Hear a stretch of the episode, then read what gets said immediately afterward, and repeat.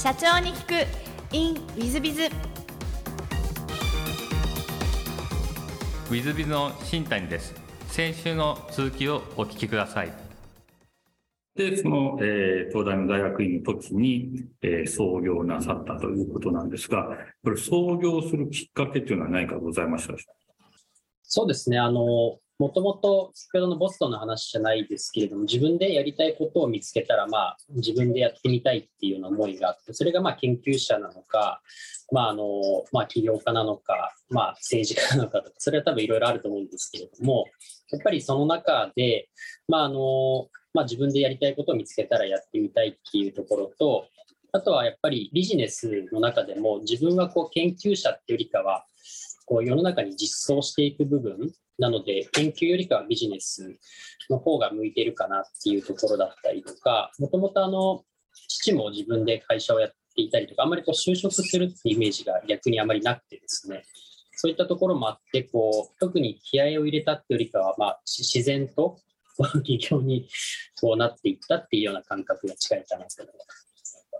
何かこう、怖さとかそういうのもなかったんでしょあ、それは全くなかったですね。うなるほど。ご両親の反対とかもなかったです。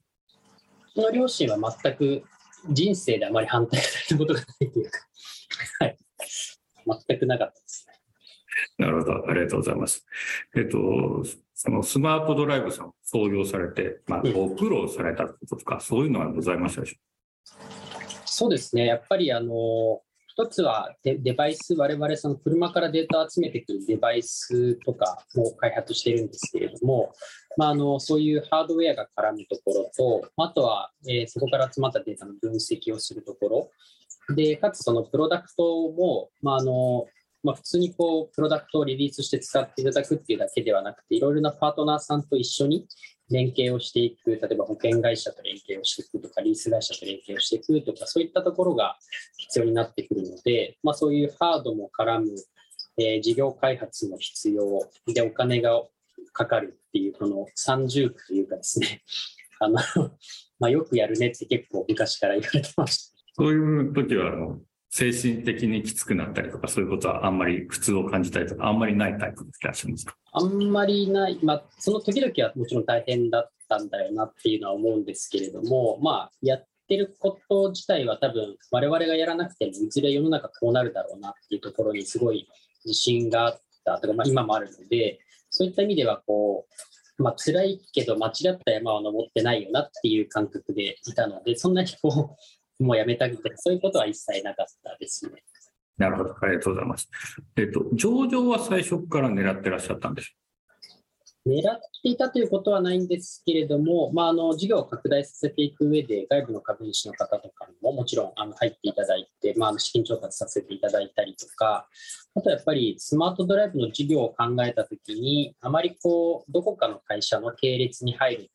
ってしまうと、例えばとある自動車メーカーに買われてしまうと、そこの車にしか使えないとかですね、そういったところっていうのはあんまりこうお客様にとって良くないのかなと思っていたので、いずれにせよ、まあ、IPO にせよ、そのままやっていくにせよ、まあ、あの独立資本というか、独立した形でやっていきたいなっていうのはずっと思っていました。なるほど。上場に向けてのご苦労っていうのはございましたでしょうか？あやっぱり実最初のこう数年間は、まあ、あのほとんど売り上げも立っていなくてですね、まあ、その中でこう資金調達しながらなんとかビジネスを作っていくっていうところがまあすごい大変で、まあ、今もまだ、えー、と赤字企業なので、まあ、あの本当にこれからっていうところではあるんですけれども、やっぱり IPO っていうところでいくと、本当になんていうんですかね、あの健康診断みたいな感じで、会社の隅々までいろんな側面をこう、まあ、外部の方にチェックしていただいて、でちゃんとこう自分自身も社会というか、マーケットと向き合って、えーやっていくっていうところを問われ続けるので、そういった意味ではこう、まあ、本当にちょっと例えがあまりよろしくないかもしれないですけど、健康診断をしっかり受けて、まあ、大変だったけれども、すごく大事なプロセスだったなというふうに今思っています。なるほど。ありがとうございます。えーそうしましたらですね、えー事業内容をぜひ宣伝がてらご説明いただきたあいんですが、はいどんな事業をなさってらっしゃるんでしょうか？あありがとうございます。えっと、我々スマートドライブはですね、まあ、移動データを活用して移動の進化を後押ししたいという、えービジョンを掲げてやっております。でどういうことかというと、まあ、あのそれこそ自動運転とか電気自動車とか、私が留学中の知人を訪ねて、まあ、その実際にそういったものを見たところから、このビジネスの着想が始まってるんですけれども、まあ、そういうのが普及した世の中において、やっぱりデータの活用っていうのがすごく大事だと思ってまして、まあ、そういう移動データをいろいろな軸で分析ができて、いろんな会社が使えるような、そういうプラットフォームっていうのを提供しています。で具体的に言うと今2つ、え、事業がありまして、ま、今後もっともっと広げていきたいなと思うんですが、えっと、車をまず使っている方々、我々基本今は B2B をメインにしているので、車を使っている営業者とか配送者とか、今大体国内に2000万台ぐらいあると言われている、まあ、商用車を使っていらっしゃる方向けに、えー、SARS のサービスを提供しています。具体的には、例えば車両の管理とか事故を減らすようなサービスとか、いろいろな分析のダッシュボードとかで、こちらが大体1000社ぐらいあのお客様に今ご導入いただいているような形です。でそこの1000社のお客様から、まあ、本当に毎日何万台っていう車のデータが上がってきていて、どこで急ブレーキを踏んでるかとか、その方の事故リスクがどうなっているかとか、あとはどういう車に乗っていて、まあ、どういうリース契約をしているかとか、そういう情報が常に溜まってきているので、そういうのを分析して、保険会社とか、リース会社とか、自動車メーカーとか、そういった会社さんと一緒にデータを活用していくビジネス、これがまあもう一つの事業、まあ、その2つになっています。でうちの特徴としては、その2つをこうつなぐ部分というか、あのまあ、車の車両管理のサービスとかいっぱいあるんですけど、そのデータを保険にも活用するとか、自動車メーカーと活用していくとか、そういったところっていうのは、我々だけで、まあ、そこの自動車メーカーとか保険会社と活用したデータが、そのもともと車を使っていらっしゃる方々にもメリットになっていくっていうような、まあ、そういう循環を作っていくところを意識して今、事業を進めています。なるほど。ありがとうございます。えー、そうしましたら、ちょっと違う質問をさせていただければと思います。はい、えっ、と、事前に、えー、好きなもの、好きなことをお聞きしてまして、あテニス、テニス観戦、えー、サステナビリティの活動の一環で、プロテニスの伊藤龍馬選手と3人制プロバスケットボールの東京大もサポートしていらっしゃる。あと、新しいテクノロジーのキャッチアップ、えー、ハードウェアを一通り触ってみるということで、まあ、ちょっとテニスの話は先ほどの方で聞きましたので、割と新しいもの好きでいらっしゃいますか？かなり新しいもの好きだと思います。えっと、iPhone とか並んじゃうとか、そこまでではない感じですああ、でも基本的に好きなものは新しいのが出た時に買うとか、あの、使い続けるかは別として、とりあえず試してみるとかはすごく好きですね。そういう意味では、起業家らしい感じでいらっしゃいますよね。そうですかね。まあ、興味があるっていう 興味があるときちっと飛び込まれるということですね。なるほど。まあ、さすが上場企業の社長様という感じがしますが。えっと、もう一つですね、えー、座右の銘もしまして、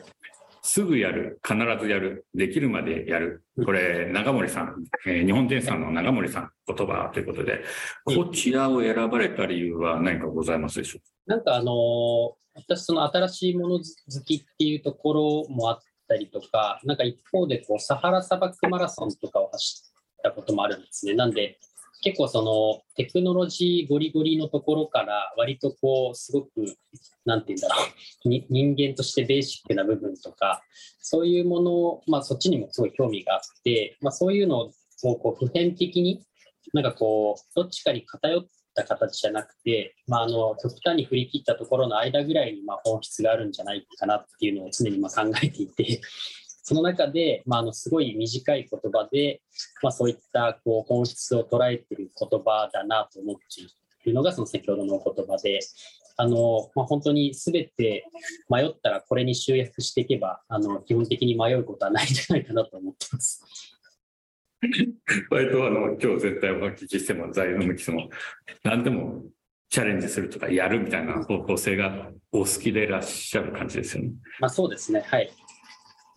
ありがとうございます。えっと、最後のご質問なんですが、えっと、この番組、えー、全国の経営者向け、全国、全世界の社長さん向け、もしくはこれから起業する方向けの番組でございまして、はい、もしよろしければ、社長の成功の秘訣をお教えいただけたらなと思います。ありがとうございます。あの、まだ全然成功している部分ではないんですけれども、あの、少し大事にしているところとしては、先ほどの長森さんの言葉ではないんですが、やっぱりやってみることっていうのは何よりも大事で、結構あの、私も創業してからずっとこう、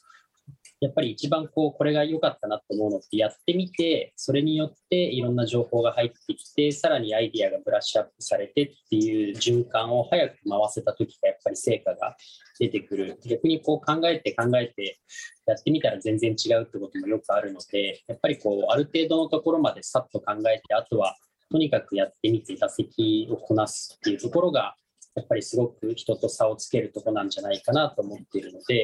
まあ、そこがすごく大事だと思いますし、私自身も今後もそこをこうより意識したいなというふうに思ってありがとうございます。あの、私も何でもやってみようというふうに思いました。ありがとうございます。いいえ、ありがとうございます。えリスナーの皆様も本日はお忙しい中お聞きいただきまして誠にありがとうございました。ぜひ皆様のご参考にしていただければと存じます。えー、北川社長さん、本日はどうもありがとうございました。ありがとうございました。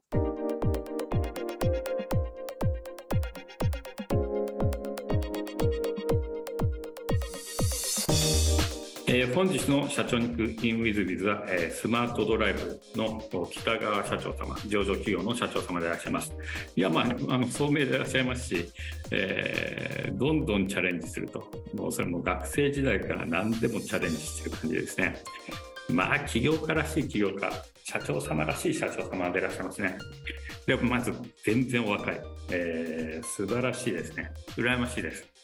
私はなんでああいう若さで、ああいう聡明な感じでいけなかったんだろうと、お聞きしながら悩んでしまった感じで、えー、まあ、頭の良さも、行動力も、何もかも、えー、私と違って、素晴らしいお若い社長様でいらっしゃいまして、ぜひ応援したいし、えー、私もああいう風な社長になりたいなと思った次第です。えー、ぜひ皆様もですね、えー、まあ、ある意味行動あるのみ、チャレンジあるのみで、ぜひ、えー、様々なチャレンジしていっていただけたらなというふうに思ってる次第です。えー、本日の社長に行くインウィズビズはここまで。また来週。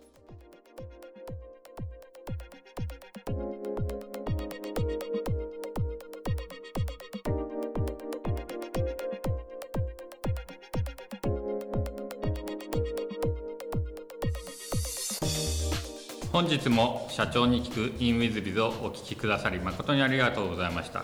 えー、この番組は2017年1月から毎週配信を続けております。これまでにたくさんの成功社長成功経営者のインタビューをお届けしてまいりました。その内容は全てテキスト化いたしまして私ども WizBiz が運営するウェブサイト経営ノートでも閲覧いただけるようにしております。音声だけでなく文字で読み返すことで新たな発見や気づきがあり皆様の会社経営に役立つヒントがきっと見つかるのではないかと思いまして、えー、サイトの方にもさせていただいてます。ぜひネット検索で経営ノートスペース社長インタビューと入力いただき経営ノートのサイトをご覧になっていただければというふうに思っております。本日の社長に行く e ムイズではここまで。また来週。